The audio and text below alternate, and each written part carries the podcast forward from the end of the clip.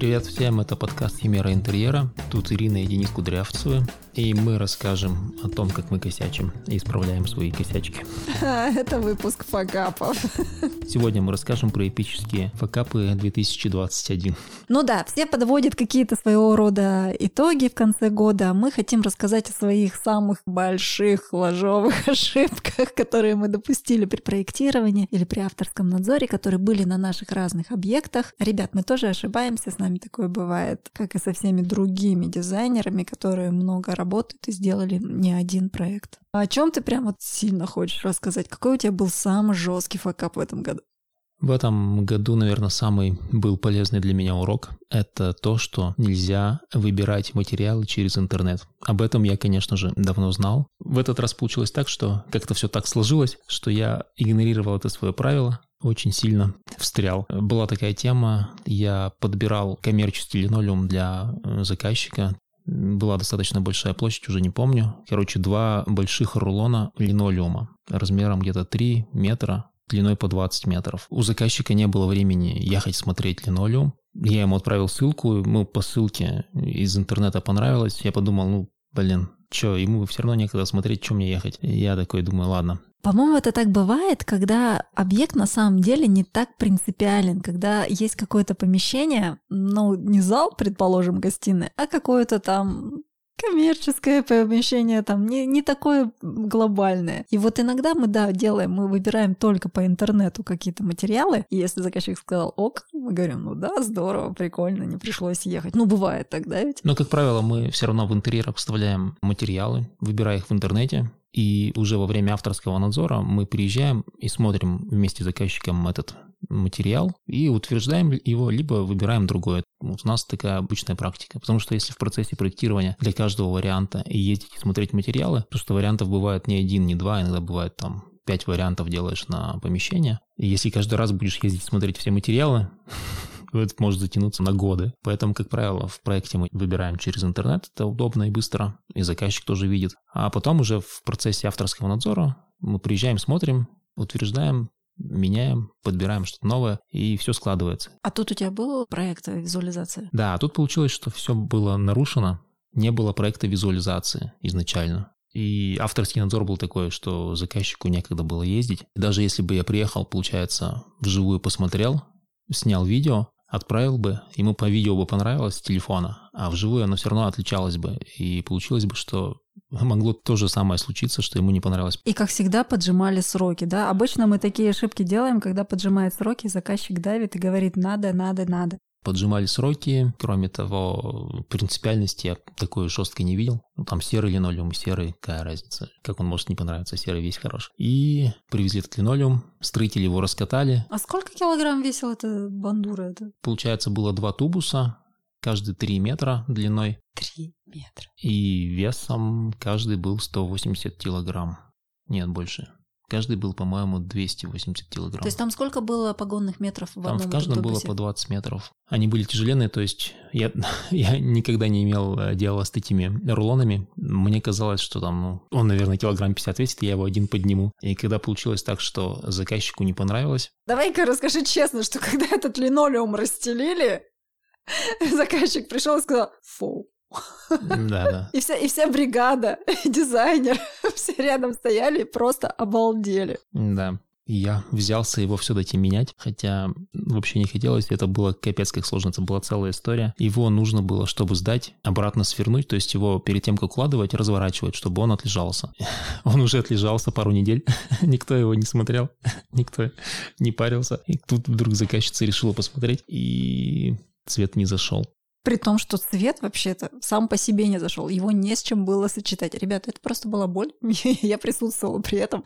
Его не с чем было сочетать. Он, он ни к чему не был привязан. Что значит цвет не понравился? Просто вот весь процесс был нарушен. Не было вообще изначально визуализации картинки, представления. Не было времени у заказчика съездить посмотреть. Ну, и я тут смолодушничал и, и настаивал. Там, не знаю, можно было съездить, отрезать образец, там, не знаю, привезти его куда-то. То есть, в принципе, можно было. Но вроде бы необходимости такой не было. В общем, какое-то стечение волшебное, какое-то дикое стечение обстоятельств, которые привели к этому факапу. В итоге, для того, чтобы этот линолеум сдать, его нужно было отмыть потому что он запылился, пока лежал пару недель на стройке. Потом его нужно было смотать, и причем помыть его нужно было с двух сторон, потому что сверху он покрылся пылью, снизу он... Лежал на грязном полу. В итоге мы вместе с Ириной его мыли, купили швабры, пылесос привезли на стройку. То есть это два рулона шириной 3 на 20 метров, погоны их размотаны были в цеху. И вот мы их три дня мыли, скатывали. Потом я вызвал четверых... Носильщиков, грузчиков. Четырех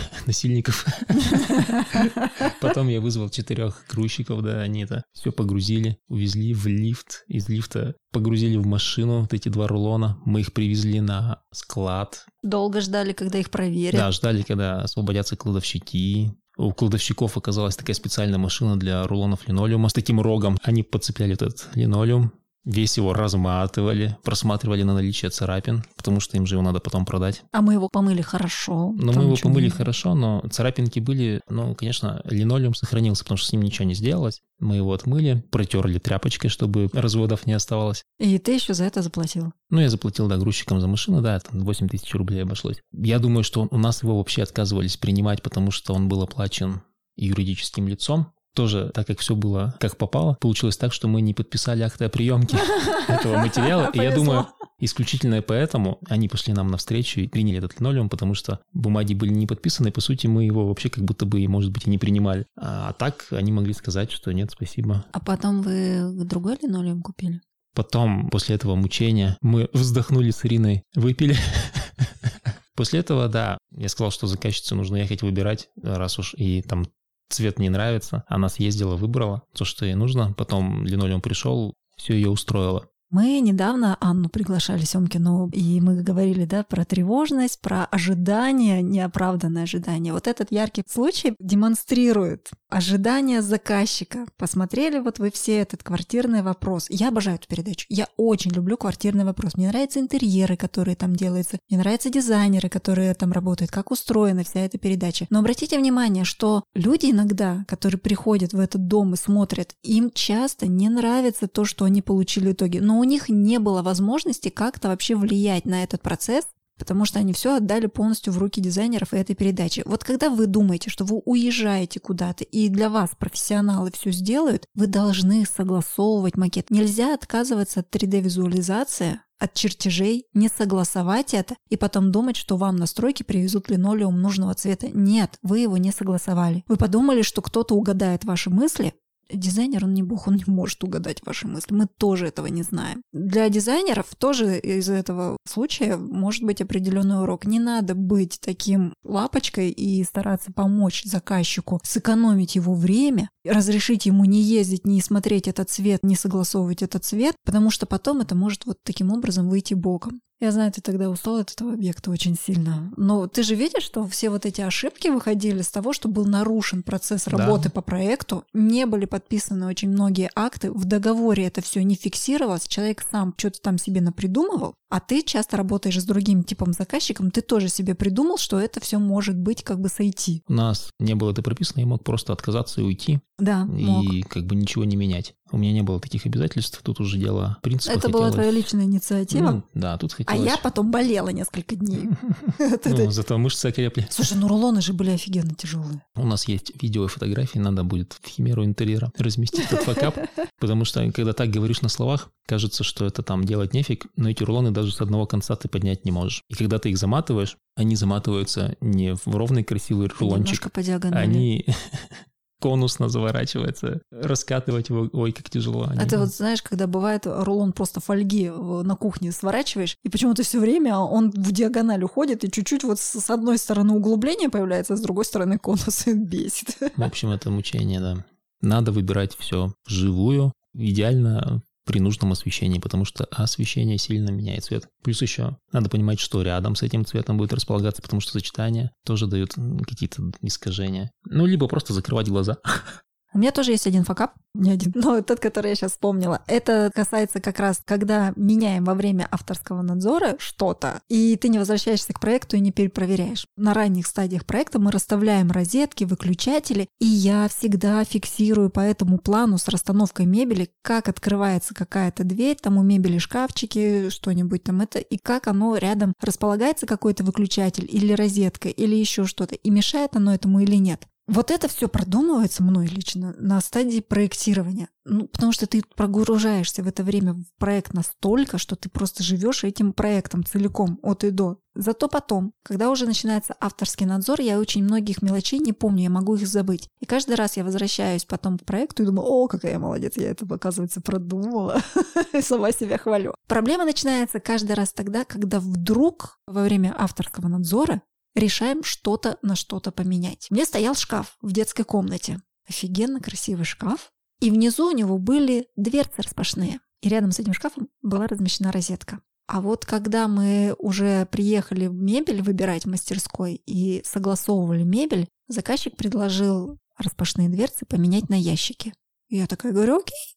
Что-то посмотрела сверху вроде бы, да, действительно ничего не мешает, и я совершенно забыла про эту розетку. Конечно же, когда этот шкаф встал, ящик вдвигался, и он чуть-чуть задевал розетку. Почему опять это происходило? Потому что розетки выбирались заказчиком без меня, по его инициативе, а розетки были, знаешь, они пухленькие, сильнее, чем обычные розетки, выступали от стены. Если бы она была обыкновенная розетка, просто бы выдвигался ящик, а она была чуть глубже. Дизайнерская. Угу. И ящик, когда выдвигал, его надо было чуть в сторону сместить, чтобы эту розетку как бы обойти и чуть при закрывании. Но это же детское. Ну фиг ребенок это будет делать, да? Вот, получается, что эта розетка прямо сильно мешала. Меня в этом плане спасли наши строители, потому что мы знали, где у нас проходят провода. Стенка была из гипсокартона, провода там проходили к этой розетке насквозь, мы знали, где они проходят, и эту розетку надо было сместить на 20 сантиметров. Просто на 20 сантиметров.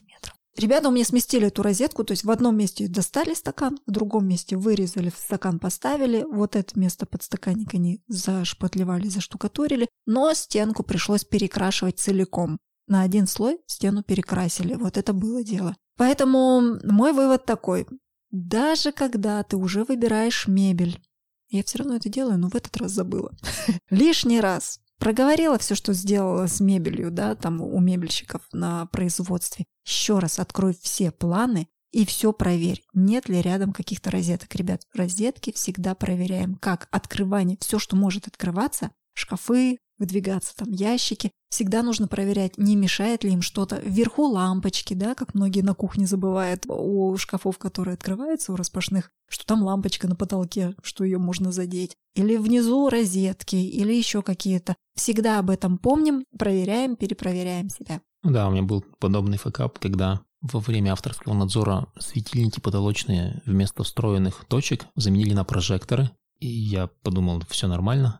А потом, когда поставили верхние дверцы у шкафа, которые открывались вверх, выяснилось, что дверца упирается в прожектор. Потому что я изначально планировал там стройку, этот момент продумывал, мне ничего не мешало. А вот на стадии авторского надзора я просмотрел этот момент, пришлось переносить прожекторы тоже. Помню, у нас был с тобой общий объект, когда были в разнобой лампочки, стаканчики такие угу. с потолка, и на как раз кухонный гарнитур. И я вот специально просила эти провода не фиксировать, а сделать их более мобильными, чтобы можно было вот в потолке потом, ну, сместить люстру, эти стаканчики туда-сюда, проверив по открываниям шкафов. И это было очень удачное решение. Точно так же, как с люстрой над столом. То есть я несколько раз ошибалась, вводила люстру по чертежам, а потом по факту заказчик перемещал этот стол обеденный, и люстра получалась не по центру стола. Это очень неприятно и обидно. На своих последних объектах я говорю, сначала ставим стол, расставляем стулья, точно определяем его местоположение, а электрику говорю, что эта люстра может двигаться туда-сюда, там на 15 сантиметров. И вот когда мы поставили стол, определили точное месторасположение, он смог вывести точно люстру над столом, и уже не было какой-то там смещения и асимметрии.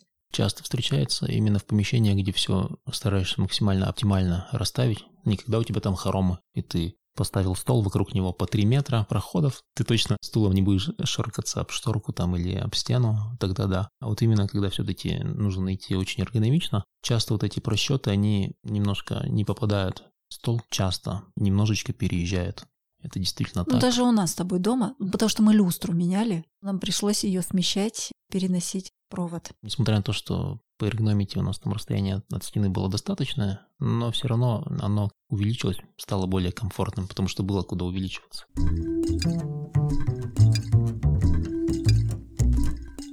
Ребята, мы с вами делимся своими факапами и ошибками, и как их исправить. Но, по правде говоря, Исправить косяки настройки куда проще, чем в собственной жизни или в отношениях личных. Я вам хочу посоветовать подкаст «Причиняя добро». Его ведущий Дима делится в каждом эпизоде какой-либо личной историей. Он рассказывает о том, как прошел тот или иной этап, что он при этом чувствовал, как он с этим справлялся. А иногда он зовет к себе в гости своих друзей. И у тех тоже много интересных историй.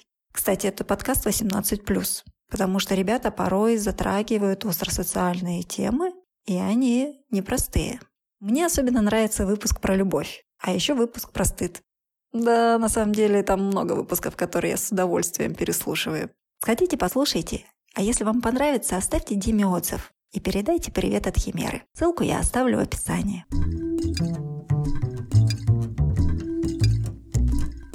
Еще факап ушедшего года – это крупноформатный керамогранит. Давайте сначала расскажем вообще, что такое крупноформатный керамогранит, потому что об этом знают только дизайнеры.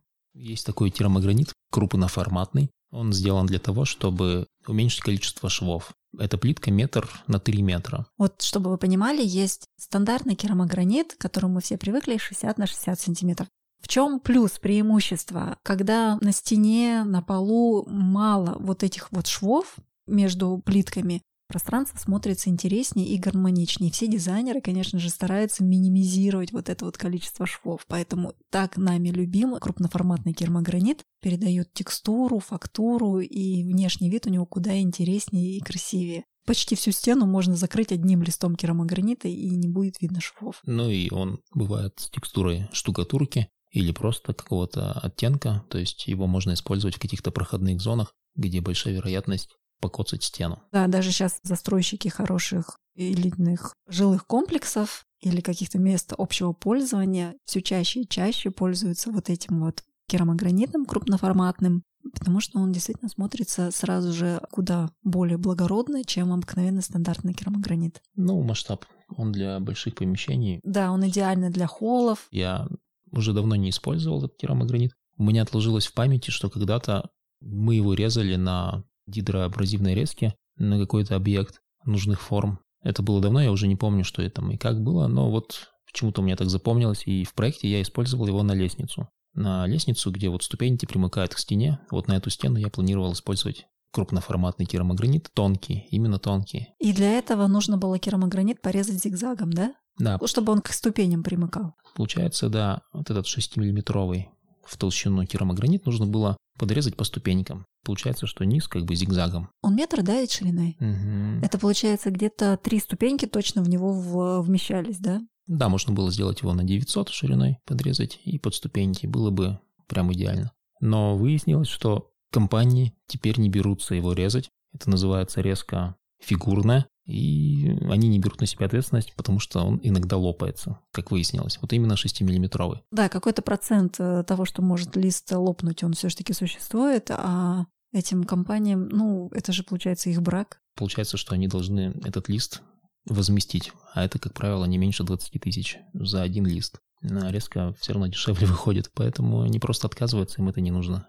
Когда этого керамогранита куплено на миллион рублей, всплывает вот эта вот новость спустя год, потому что керамогранит был куплен заранее по хорошей цене. Вернуть его, в принципе, можно, но как бы сложно и вроде тоже не хочется отказываться. Э, лестница проходная зона, там очень часто портятся стены. Поэтому хотелось бы и ступени, и стены отделать одним материалом, вот этим керамогранитом. Пришлось сделать просто диагональную подрезку по ступеням. Получается, что диагональный ровный рез и заполнение треугольными такими сегментами. Все равно получились швы, но они уже... Нет, получился один длинный шов. Вдоль. Да, вот по верху ступенек ты как ну, бы... как перила, только близко-близко да. к И как бы такие аккуратные треугольнички, то есть получилось минимум швов. Так что все аккуратно, красиво, но не так, как мы планировали по проекту. И это было проблематично, потому что это, к этому решению надо было прийти, да?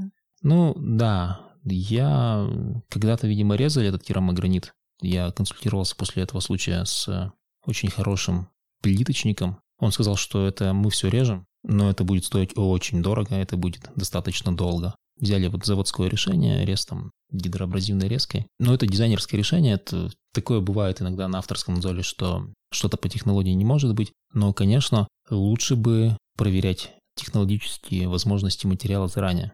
Ну и в довершение мой факап, который я тоже хочу оставить в прошлом году, и благодаря ему для себя сделала несколько выводов. Когда на кухне монтируем столешницу и врезаем туда раковину, очень важно учитывать, куда именно у вас станет смеситель. Как правило, люди думают, что там стоит только смеситель, забывают, что помимо него мы еще в последнее время э, и ставим дозатор под жидкое мыло, и красиво, когда он встроен в столешницу, дозатор под моющее средство, с другой стороны, может тоже хорошо, чтобы он там был встроен в столешницу. Что у нас произошло на объекте? Производитель столешницы по умолчанию просто взял и вырезал под раковину в середине столешницы, то есть он взял вот по ширине, по, по глубине столешницы, отмерил ровное количество, в центр сделал раковины ровно-ровно в центре. Получается, что у нас у стены было там 5 условно сантиметров, и перед свесом было там такое же одинаковое количество. Но нам нужно было ставить именно еще и смеситель. Мало того, что нужно сам поставить смеситель, он-то туда влазил, вот в это вот промежуток, в это пространство. И вот э, эти именно дозаторы. Но у смесителей еще же есть краник, который открывается там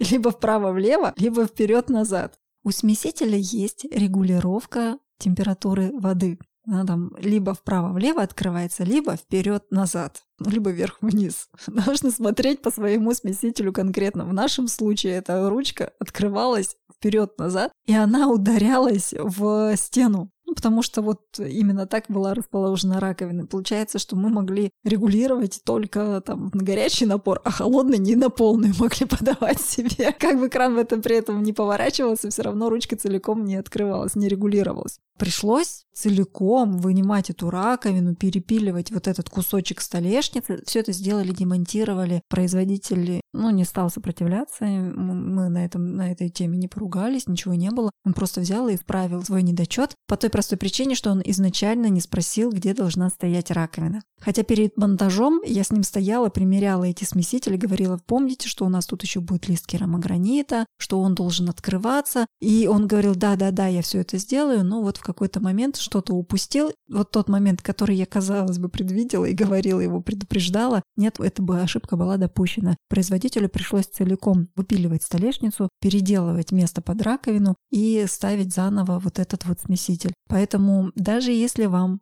какой-то другой производитель делает кухню, сразу же утверждайте, какой у вас будет стоять смеситель. Это важно. Потому что или он будет не поворачиваться, или ему будет что-то мешать нам полностью открываться. Проверяйте эти моменты и отдавайте сразу все артикулы и раковины, и смесители производителю, предупреждайте его об этом. В этой истории мне удивило то, что оказывается, что из столешницы из искусственного камня можно вырезать кусок полностью и вставить новый. Вот знаешь, все-таки технологии шагнули вперед, да, не стоит об этом а, забывать. Вот когда мне говорят, что что-то невозможно, я вспоминаю вот эти случаи, помним действительно, что технологии шагнули вперед, и многое можно сделать. Это вот как вот с твоим керамогранитом. Люди наработали и поняли, что они лопаются.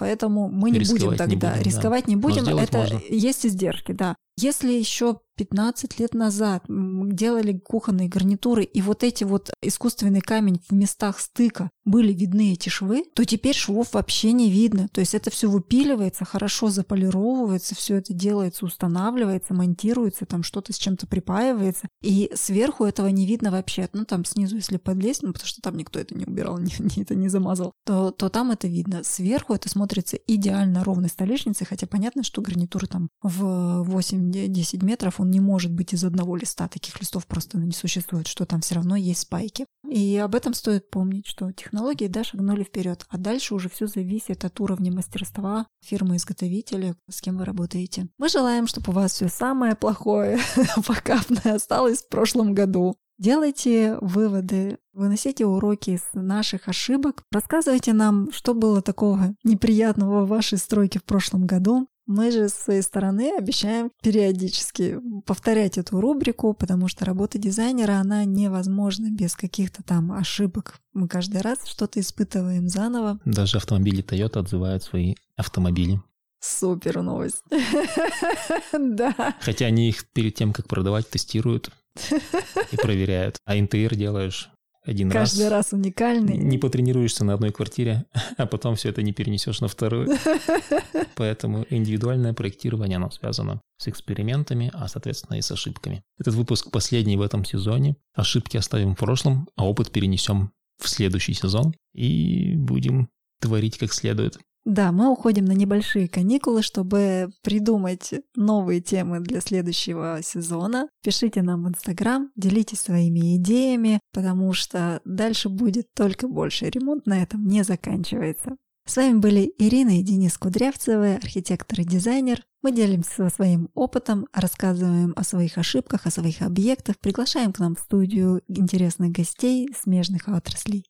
Подписывайтесь, ставьте разные отметки в разных ресурсах, это по-разному, ну и пишите вопросы. Слушайте нас на Apple Podcast, Яндекс Музыки, Google подкастах, Castbox, Spotify и Сберзвуке. Пока. Всем пока.